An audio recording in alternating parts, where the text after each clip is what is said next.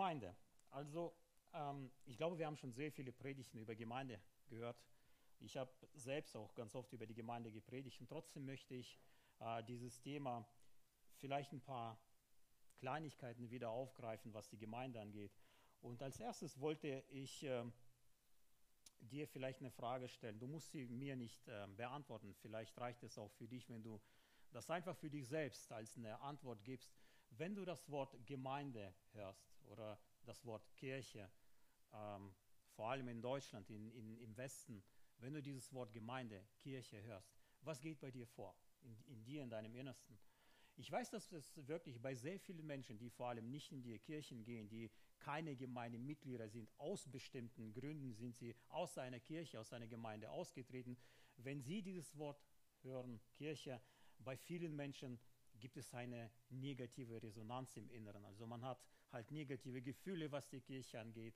Mit den Gemeinden haben die meisten Menschen noch nicht so viel ähm, zu tun gehabt wahrscheinlich oder man kennt halt die Gemeinde, Stadt Ollenhof Gemeinde, also halt in dieser Art als Staat in dem Sinne.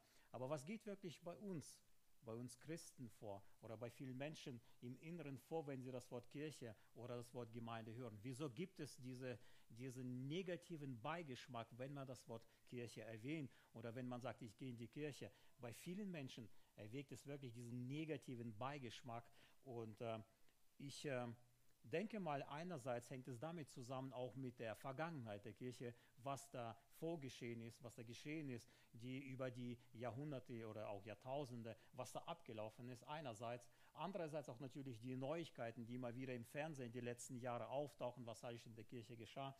Und äh, einerseits haben sehr viele Menschen diese die negative Einstellung zu der Kirche. Andererseits möchte man in der Kirche gern getraut werden man möchte auch gerne durch eine Kirche beigesetzt werden. Das ist so eine Art Doppelmoral, die die Menschen gerne in ihrem Leben haben. Einerseits Kirche, alles schlecht, alles. Andererseits möchte man sich doch in eine Kirche trauen lassen. Andererseits möchte man sich doch, dass dann am Ende doch der Pastor doch vielleicht etwas Positives über dich sagt an deinem Grab. Ähm, und ich glaube, nicht nur die Staatskirchen oder die Leute in der Welt, die mit der Gemeinde nichts zu tun haben, haben diesen negativen Beigeschmack. Ich glaube, auch wir in unseren Freikirchen haben auch ganz oft mit dieser Doppelmoral zu kämpfen. In, mit der Doppelmoral meine ich, dass man äh, ganz oft über die Gemeinden etwas sagt, auch ein bisschen vielleicht lästert, über die Gemeindeleitung, über einzelne Gemeindemitglieder. Man redet, man hat vielleicht einen negativen Beigeschmack durch einen Bruder, durch eine Schwester. Wieso hat sie das gesagt? Wieso hat er mich so angeguckt? Und trotzdem möchte man durch diese Gemeinde, über die man spricht, trotzdem möchte man durch diese Gemeinde gesegnet werden. Man kommt nach vorne, man bittet, dass diese Gemeinde, dass diese Älteste, dass diese Geschwister für dich beten, für dich einstehen, dass sie für dich da sind, wenn es dir schlecht geht, wenn mal Not am Mann ist, dass jemand für dich da ist, dass auch gerade dieser Pastor dich in deinem Kummer bemerkt, dass er zu dir kommt, dass er dir Mut zuspricht. Und ich glaube, diese Doppelmoral haben auch wir in unseren Freikirchen ganz oft. Es ist nicht nur die Staatskirche, die betroffen ist, sondern auch wir. Und ich wollte ganz gerne uns halt so ein bisschen dazu bewegen, richtige Gedanken, richtige Worte über die Gemeinde auszusprechen, richtig einfach zu lernen, richtig zu denken über deine Geschwister, über deine Gemeinde, über deine Gemeindeleitung, über jeden einzelnen Bruder und Schwester in der Gemeinde, dass wir lernen, richtig zu denken, für sie zu beten, für sie einzustehen. Wie Alex es schon letzte Woche Sonntag gesagt hat, wieso hilft die Gemeinde nicht? Und wir wollen immer diesen Druck ablassen, die Gemeinde aber die Gemeinde, wie er es gesagt hat letzte Woche, da sind wir. Jeder einzelne von uns, von uns, das ist die Gemeinde. Wir gehören dazu. Und viele von uns verstehen die Gemeinde als einen Haufen der Menschen. Und irgendwo sind wir auch ein Haufen. Ein Haufen von Menschen, die äh, äh, zusammengekommen sind. Wir sind ein Haufen aus verschiedenen Menschen, aus guten und sehr guten, aus schlauen und den sehr schlauen, aus erfolgreichen und den sehr erfolgreichen aus Geistlichen und den sehr Geistlichen. Um politisch korrekt zu bleiben, werde ich diesmal die Antonyme einfach weglassen. Also, wir sind eine Gemeinde. Wir, wir sind alle verschieden. Wir äh, kämpfen jeder mit seinem Problem und möchten trotzdem in der Gemeinde gemeinsam wachsen, gemeinsam leben. Jesus, das wissen wir und das haben wir schon oft hier von vorne gehört, Jesus baut seine Gemeinde. Er allein tut es. Das Problem der Menschen, und ich glaube, das ist das Problem aller Menschen, auch der Leute, die in einer Gemeinde aufgewachsen sind, wir sehen ganz oft die Gemeinde in einer vollendeten Form, was sie nicht ist. Es steht nicht geschrieben, dass Jesus sie erbaut hat und sie ist fertig. Da steht geschrieben, Jesus baut seine Gemeinde. Ich will meine Gemeinde bauen. Das heißt, wir befinden uns mittendrin mit dieser Gemeinde, so wie wir hier sind, mittendrin im Bau. Wir sind mitten im Bau. Ich kann euch versichern, wenn ihr jetzt zu mir nach Hause kommen würdet, und ich bin jetzt auch mit meinem eigenen Haus mitten im Bau, es gibt manche Sachen, die sehen ganz gut aus. Zum Beispiel die Wände sind schon gedämmt bei mir am Haus, die Farbe ist schon einigermaßen dran, der Sockel noch nicht ganz. Aber ich sage, alles andere um das Haus drumherum, es ist eine Katastrophe. Ich habe keine Fallrohre, wo das Wasser vom Regen ablaufen kann. Da, da, hängen solche Plastiktüten, damit das Wasser nicht ans Haus kommt. Und drumherum, um das ganze Haus, die ganzen Steine, die, die liegen rum. Ich bin mitten im Bau. Manche Sachen sehen ganz gut aus. Die anderen Sachen, da, wird, da werde ich wahrscheinlich noch Wochen, Monate und Jahre brauchen, bis ich fertig bin. Was will ich damit sagen? Ich mit meinem Haus befinde, ich, befinde mich mitten im Bau. Diese Gemeinde und jede einzelne Gemeinde in dieser Welt ist mitten im Bau. Die ist noch nicht fertig. Und deswegen haben wir keine Rechtfertigung, wenn wir sagen, ach die Gemeinde, ach der Leiter, ach die Schwester. Denke einfach daran, die Schwester, der Bruder, der Gemeindeleiter, die Gemeinde, wir alle befinden, wir sind mitten im Bau. Jesus baut seine Gemeinde. Er nimmt uns, er formt uns, er baut uns. Die Baustelle läuft noch, auch wenn es manchmal so aussieht, als ob alles schon seit mehreren Wochen vielleicht steht oder Ruhe bei mir zu Hause steht. Die Baustelle schon fast seit drei Wochen, weil die Arbeiter nicht kommen. Ich weiß nicht, ob sie viel zu tun haben. Die Baustelle steht. Manchmal denke ich mir auch, ist das jetzt fertig? Das sieht aber sehr chaotisch aus. Nein, es ist noch nicht fertig. Ich bin mitten im Bau, auch wenn es manchmal ziemlich ruhig aussieht auf der Baustelle. Ich bin seit drei Wochen im, im Untergrund irgendwie mit meiner Baustelle. In 1. Petrus Kapitel 2, Vers 4 möchte ich mit euch einen Abschnitt durchlesen. 1. Petrus Kapitel 2, Vers 4. Und ich möchte mit euch auf einzelne Passagen aus, diesem, aus dieser Stelle eingehen. Ich finde, diese Passagen sind sehr, sehr interessant, wichtig und ich möchte euch sie, diese Stellen mit euch einfach mal gemeinsam angucken.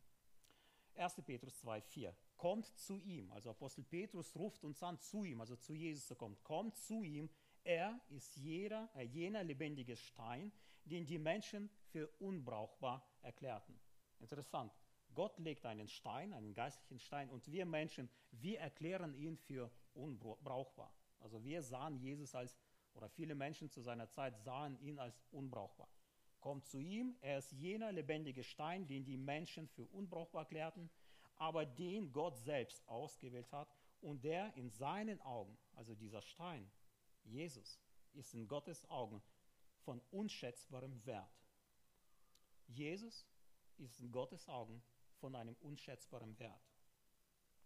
Jesus war der Stein des Anstoßes für sehr viele Menschen. Ein Stein des Anstoßes. Schaut, was Jesaja, der Prophet, circa 5 bis 600 Jahre vor Jesus äh, geschrieben hat. In Jesaja Kapitel 8, Vers 14 und Vers 15 steht geschrieben, er, also er zeigt auf Jesus, er wird zum Heiligtum werden, einerseits. Dann schreibt er weiter, zum Stein des Anstoßes und zum Felsen, an dem man strauchelt, für die beiden Häuser Israel. Es gab mal das Haus Juda und das Haus Israel, zwei Häuser. Für beide Häuser Israels zum Netz und zum Fallstrick für die Bewohner Jerusalems. Viele werden dafür, äh, darüber straucheln, fallen und zerschellen. Sie werden sich verstricken und verfangen. Das steht über Jesus fünf oder sechs, so circa fünf bis 600 Jahre vor ihm geschrieben. Gott hat Jesus sozusagen versprochen und er sah schon von vornherein, dass Jesus als ein Stolperstein für viele Menschen sein wird. Ein Stolperstein. Stell dir vor, du gehst und da ist ein Stein, du stolperst, du fällst, es ist ein Stein mitten auf dem Weg, du kannst ihm nicht aus dem Weg gehen, er ist einfach da, er stört viele Menschen, die Leute haben sich an ihm verletzt, gestoßen und letztendlich haben sie ihn am Kreuz von Golgatha äh, ans Kreuz geschlagen und ihn gekreuzigt. Die Redewendung Stein des Anstoßes, das habe ich mir raus, rausgeschrieben, bedeutet, bezeichnet ein Objekt oder ein Thema, äh, das, über, das im übertragenen Sinne das Zentrum, des, äh, den Auslöser eines Streits äh, oder ein Ärgernis verschiedener Parteien darstellt. Es war nicht Gottes Absicht, einen Stein hinzulegen, an dem sich jeder stößt und an dem sich die Menschen stolpern. Das war nicht die Absicht Gottes. Das Problem ist, dass die Menschen falsche Erwartungen haben. Jeder von diesen Menschen, die zu seiner Zeit gelebt haben und auch wir ganz oft, jeder hatte und hat seine falschen Erwartungen. Sie gingen mit diesen falschen Erwartungen an den Tag, haben Jesus gesehen, er entsprach diesen Erwartungen nicht und er wurde dadurch weil er diesen Erwartungen nicht entspricht oder entsprach, wurde er zum Stein des Anstoßes. Es war nicht der Plan Gottes, dass Jesus zum Stein des Anstoßes wird. Das Problem ist, sind oder sind wir. Wir haben falsche Erwartungen und darum brechen wir uns an diesem Jesus, der ganz anders ist, als man ihn sich vorstellt, brechen wir uns an ihm unsere Zähne ab oder aus. Es war nicht Gottes Absicht, einen Stein des Anstoßes dahin zu legen. Was möchte ich damit sagen? Überprüft, und ich meine mich selbst damit auch, überprüfe deine Erwartungen an Gott, an seine Gemeinde und an jeden einzelnen Mitglied in der Gemeinde. Überprüfe es. Nicht, dass du dir auch irgendwann mal die Zähne daran ausschlägst. An Gott, an der Gemeinde, an der Gemeindeleitung und an jedem einzelnen Mitglied in der Gemeinde. Nicht, dass wir uns so stößen, dass wir uns davon abwenden. Wie viele Menschen gehen aus der Gemeinde raus, weil sie sich an jemandem gestoßen haben? An der Gemeindeleitung, an dieser Schwester, wie sie sich anzieht, wie sie denkt, was sie sagt, oder an diesem Bruder, der mich nicht beachtet hat, an diesem Pastor, für der nie Zeit für mich hat. Wie viele Menschen haben sich an den Menschen gestoßen, sind weggegangen. Die Kirchen werden immer leerer und leerer. Einerseits verstehe ich, manche Lehren sind nicht richtig. Andererseits, weil die Menschen sich halt als, sie, sie haben sich daran gestoßen. Sie sind rausgegangen, sind aus den Gemeinden weggegangen, auch aus den Gemeinden, die einigermaßen versuchen, wirklich in der Lehre Gottes zu bleiben, weil man sich an irgendwas stößt, er stört jemanden oder irgendetwas. Wir befinden uns, so wie ich es schon gesagt habe, mitten im Bau. Wir sind in der Bauphase was aber keine Entschuldigung sein darf für, für Sünden. Also der Bau ist keine Entschuldigung. Wir sind auf dem Bau, wir müssen alle wachsen, aber es ist keine Entschuldigung für deine oder für meine persönlichen Sünden. Das dürfen wir uns niemals oder wir dürfen uns da niemals entschuldigen. Weiter lese ich in 1. Petrus Kapitel 2, Vers 5. Und auch ihr, schreibt Petrus, und auch ihr als lebendige Steine erbaut euch zum geistlichen Hause und zur heiligen Priesterschaft, zu Opfern, geistliche Opfer, die Gott wohlgefällig sind durch Jesus Christus. Gott sagt ja in der Schrift, seht, ich verwende für das Fundament auf dem Zionsberg einen Grundstein von unschätzbarem Wert, den ich selbst ausgewählt habe. Wer ihm vertraut, wird vor dem Verderben bewahrt werden. Euch also, die ihr glaubt, kommt der Wert dieses Steines zugute. Es ist ein Stolperstein, aber wenn du an ihn glaubst, kommt er dir und mir zugute. Ihr jedoch seid das von Gott auserwählte Volk. Ihr seid eine göttliche Priesterschaft, eine heilige Nation, ein Volk, das ihm allein gehört und den Auftrag hat, seine großen Taten zu verkünden. Die Taten dessen, der euch aus der Finsternis in sein wunderbares Licht gerufen hat. Früher wart ihr nicht Gottes Volk, jetzt seid ihr Gottes Volk. Früher wusstet ihr nichts von seinem Erbarmen, jetzt hat er euch in seinem Erbarmen oder sein Erbarmen erwiesen. Jesus ist der Grundstein und der Grund dieses Gebäudes. Einen anderen Grundstein äh, und einen anderen Eckstein gibt es nicht. Doch der Rest, der Rest dieses Gebäudes sind du und ich. Jesus ist das Fundament, Jesus ist der Eckstein, an ihm richtet sich alles aus. Doch der Rest dieses Gebäudes, das bist du und das bin ich. Wir sollen uns aufbauen wie Apostel Petrus es geschrieben hat, und auch ihr als lebendige Steine erbaut euch. Erbaut euch zum geistlichen Hause. Ähm, ich habe etwas äh, aus, von meiner Baustelle euch gebracht. Äh, deswegen ist die Tasche hier vorne, dass ihr auch ein bisschen so an meinen Baustellen teilhabt, was so bei mir zu Hause abgeht. Ich musste das, weil es ein bisschen dreckig war, so ein Stein, habe den mitgebracht. Das ist der berühmte den verlege ich bei mir in, der, in, der, in meiner Mauer. Äh, ja, das ist so eine Art Klinker. Auf jeden Fall ist es äh, Sandstein, roter Sandstein. Ähm, ich habe mir vor kurzem sagen lassen, dass äh, bei uns in Stadt Ollendorf der Sandstein, also es gibt insgesamt, glaube ich, in Deutschland, so wie man es mir gesagt hat, insgesamt, glaube ich, drei, also in ganz Deutschland, drei Gruben, äh, die, äh, deren Stein gut ist für die, entweder für die Dächer der Kirchen oder also auf jeden Fall irgendwie baut man was um die Kirche rum und der Sandstein, der ist halt nicht so, also der hat sehr viel äh, Lufteinlässe oder Bläschen drin, der ist halt nicht so, nicht so steif, also der ist etwas weicher als die normalen Steine legt sich oder biegt sich wohl ein bisschen mehr als die anderen Steine. Ich weiß nicht, also Stein kann man schlecht biegen. Und auf jeden Fall sind wir eigentlich, also wir haben hier einen sehr guten Stein wohl in, in Weserbergland. Und so einen Stein baue ich bei mir in die Mauer ein. Und jetzt sagt Apostel Petrus, also ich habe halt so eine, so eine Mauer bei mir, die bei mir schon waren, haben das vielleicht schon gesehen, seit circa zwei Jahren nicht durchgehend, nicht durchgehend, aber immer so in Abschnitten. Ich hatte so eine Mauer ums Haus rum, die war ich glaube, so um die 40 Meter lang, 50 Zentimeter hoch. Und ich, hab, ich musste sie in verschiedenen, an verschiedenen Stellen ein bisschen kürzen.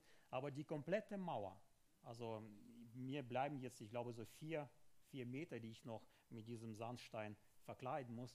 Die restlichen ähm, 30 Meter, da habe ich ein bisschen was abgeschnitten und komplett, was interessant ist, ich musste jeden einzelnen Stein rausnehmen, so ein Klinker, jeden einzelnen, der über diese 40 Meter geht äh, sauber machen und wieder in die Mauer hineinarbeiten. Aber jeder Stein kam nicht da rein, wo, wo er früher saß, sondern ich habe dann quasi die Steine so genommen, wie es mir passte, wie es zu dem Bild am besten passte.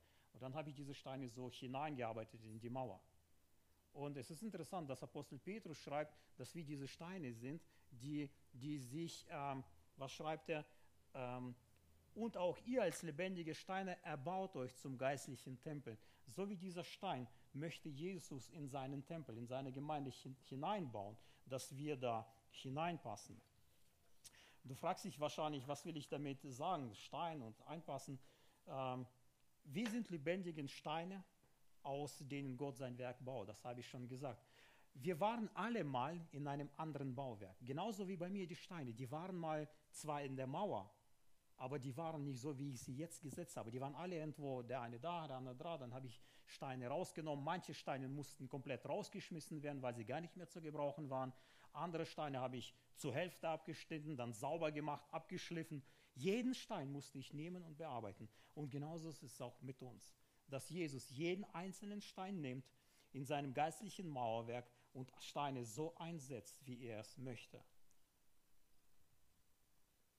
Als erstes, worauf ich, oder worauf ich hinein oder worauf ich eingehen möchte, ist, ähm, wenn ihr, egal welche Mauer, jedes Haus, es hat halt ein Fundament und dann kommt die erste Reihe. Diese erste Reihe, die ist sehr entscheidend die muss gerade sein, vor allem bei, bei den heutigen Steinen, die nur geklebt werden. Das heißt, du tauchst sie ein in, in, den Kleber und setzt sie drauf. Früher musste man immer noch mit dem Speis jede einzelne Reihe ausgleichen. Jetzt reicht es, wenn die erste Reihe ganz genau liegt. Reicht es, wenn du den Stein einfach nur eintauchst und draufsetzt. Und die erste Reihe ist sehr wichtig. Und das ist interessant, in Epheser 2,20 steht geschrieben, er baut auf den Grund der Apostel, der Propheten, Christ, der Jesus Christus der Eckstein ist auf welchem der ganze Bau ineinander gefügt wächst zu einem heiligen Tempel in dem Herrn. Die erste Reihe war schon lange gelegt. Die Apostel, die Propheten, das ganze Alte Testament und das Neue Testament, das war alles dieser, dieser Grundstein, diese erste Reihe. Also Jesus ist der Eckstein, aber diese erste Reihe wurde lange gelegt. Ohne der ersten Reihe gibt es keine zweite Reihe. Ohne der zweiten Reihe gibt es keine dritte Reihe. Also die Steine müssen wirklich ineinander. Und was interessant ist, dass jeder Stein, ähm, zuerst wird er auf der ersten Reihe draufgelegt, die erste Reihe muss ihn tragen. Die erste Reihe trägt die nächste Reihe. Und wir wohnen, ich, ich habe einmal gebetet, weil es mir so am Herzen lag und habe einfach Gott gedankt, dass das Christentum auch zu uns in den Westen auch vorgedrungen ist. Es hat ja seinen Anfang in Jerusalem genommen, da wo Jesus gekreuzigt wurde, da wo die erste Gemeinde war, da wo die, wo die erste Reihe gelegt wurde. Und diese Apostel, wie Apostel Paulus, wie Apostel Petrus, alle Apostel, die sind losgezogen und haben uns den Heiden das Evangelium gepredigt. Diese erste Reihe hat uns getragen. Diese erste Reihe wurde gelegt. Und diese erste Reihe trägt das ganze oder hat das ganze Gewicht der nächsten Reihe getragen. Hätten, sind, wären sie nicht losgezogen, wäre es oder gäbe es keine zweite Reihe.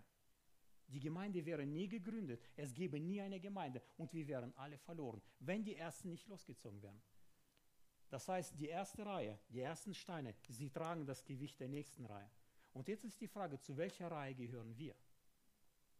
Ich habe da mal nachgezählt und ich musste sogar im Internet nachrecherchieren, wie man die Generationen zählt, zu welcher Generation, zu welcher Reihe wir gehören. Ich habe im Internet herausgefunden, dass man ähm, eine Generation zwischen 25 und 30 Jahren zählt, ungefähr. Ich habe zuerst die Zahl 30 genommen, also circa 2000 Jahre Geschichte der Gemeinde, geteilt durch circa 30 Jahre einer Generation, bin ich auf 66 gekommen.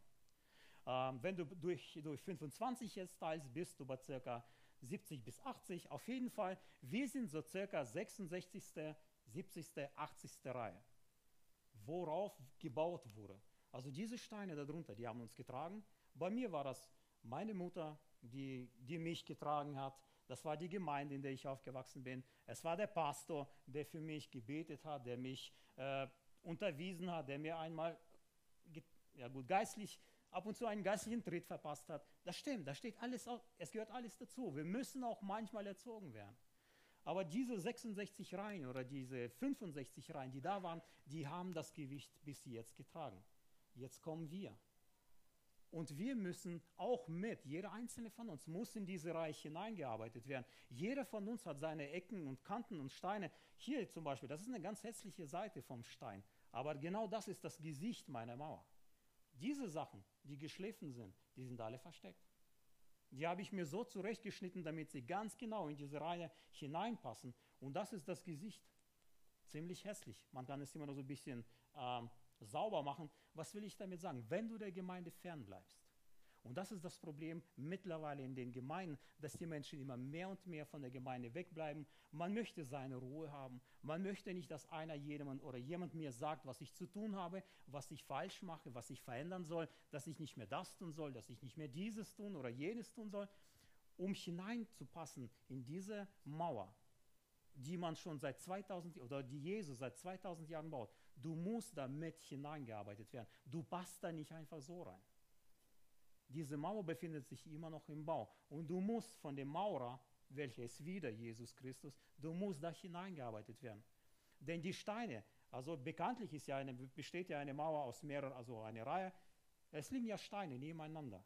Und jeder Stein hat seine, bei wilden Steinen, jeder Stein hat seine eigenen äh, Macken, sein eigenes Gesicht, genauso mit unseren Menschen.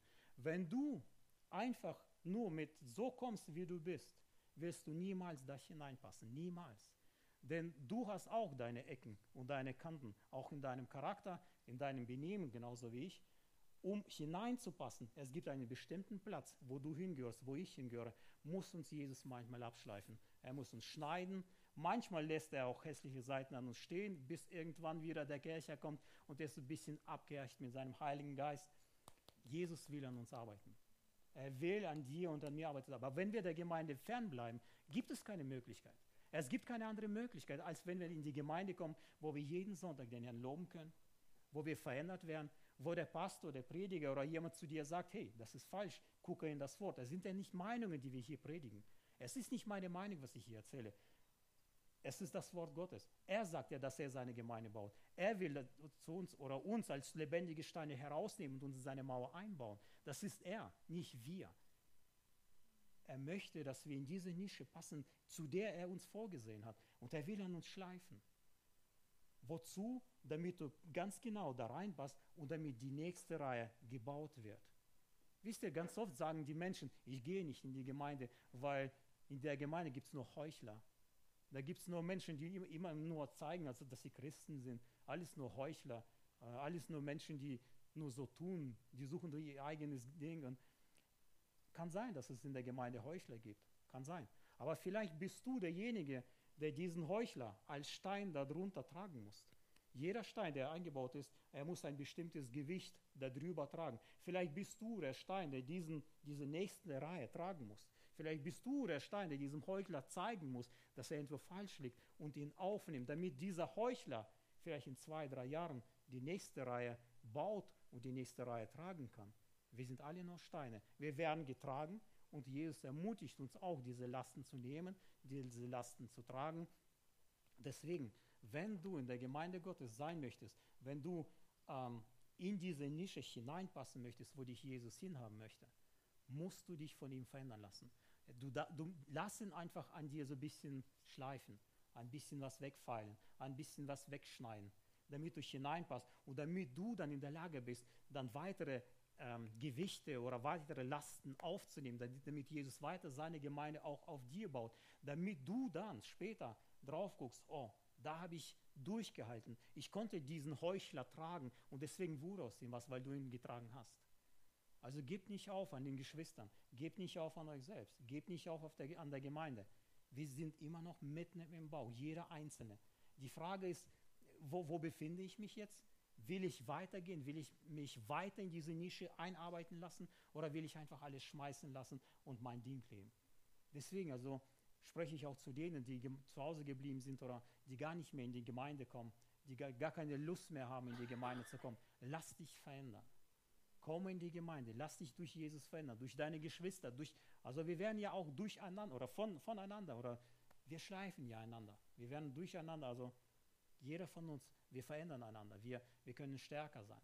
Und das ist halt das Wort, was ich äh, uns allen, allen, heute geben wollte. Ähm, das ist ja auch, was in Matthäus Kapitel 22, Vers 37, 38, 39 und 40 geschrieben steht. Wir kennen alle dieses, äh, diese Passage, wo Jesus äh, halt sagt, du sollst den Herrn, deinen Gott lieben von ganzem Herzen, von ganzer Seele und von ganzem Gemüt. Also Matthäus 22, 37. Das ist das höchste und erste Gebot. Wir kennen das. Wir sollen Gott ehren, wir sollen Gott lieben. Und dann spricht es, das andere aber ist ihm gleich.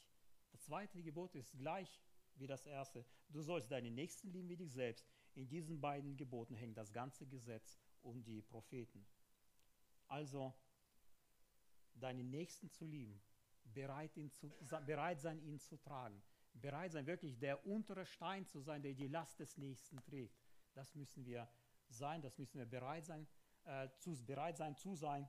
Deswegen äh, möchte ich euch einfach ermutigen, gebt nicht auf, gebt nicht auf an, an den Menschen, an der Gemeinde, an der Gemeindeleitung. Wir sind alle mitten im Bau. Möge der Herr uns segnen, nicht nur bei diesem Bau, sondern auch bei diesem Bau, bei diesem inneren Bau, dass wirklich der Herr aus uns selbst, aus jedem Einzelnen wirklich ein Bauwerk baut. Und äh, Apostel Johannes, als er seine bekannte, äh, das bekannte Buch Offenbarung, was er gesehen hat, da steht geschrieben, Offenbarung 3,12, da sagt Jesus oder Engel des Herrn zu Johannes, Offenbarung 3,12, wer siegt, den werde ich zu einer Säule im Tempel meines Gottes machen und er wird nicht mehr hinausgehen.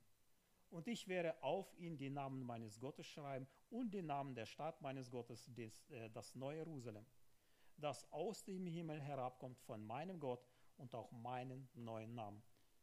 Also Gott möchte so an uns arbeiten, dass wir sogar im geistlichen, also im himmlischen Tempel aufgebaut werden als eine Säule.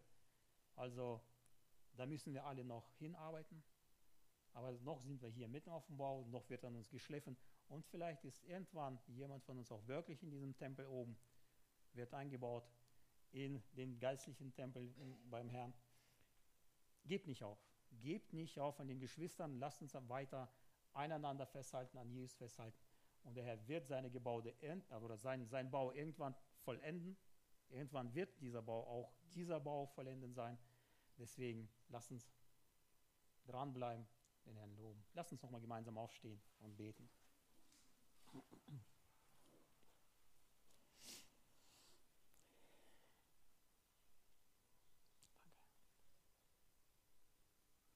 Herr Jesus, ich danke dir dafür, dass du deine Gemeinde baust aus uns, aus uns Menschen, Herr.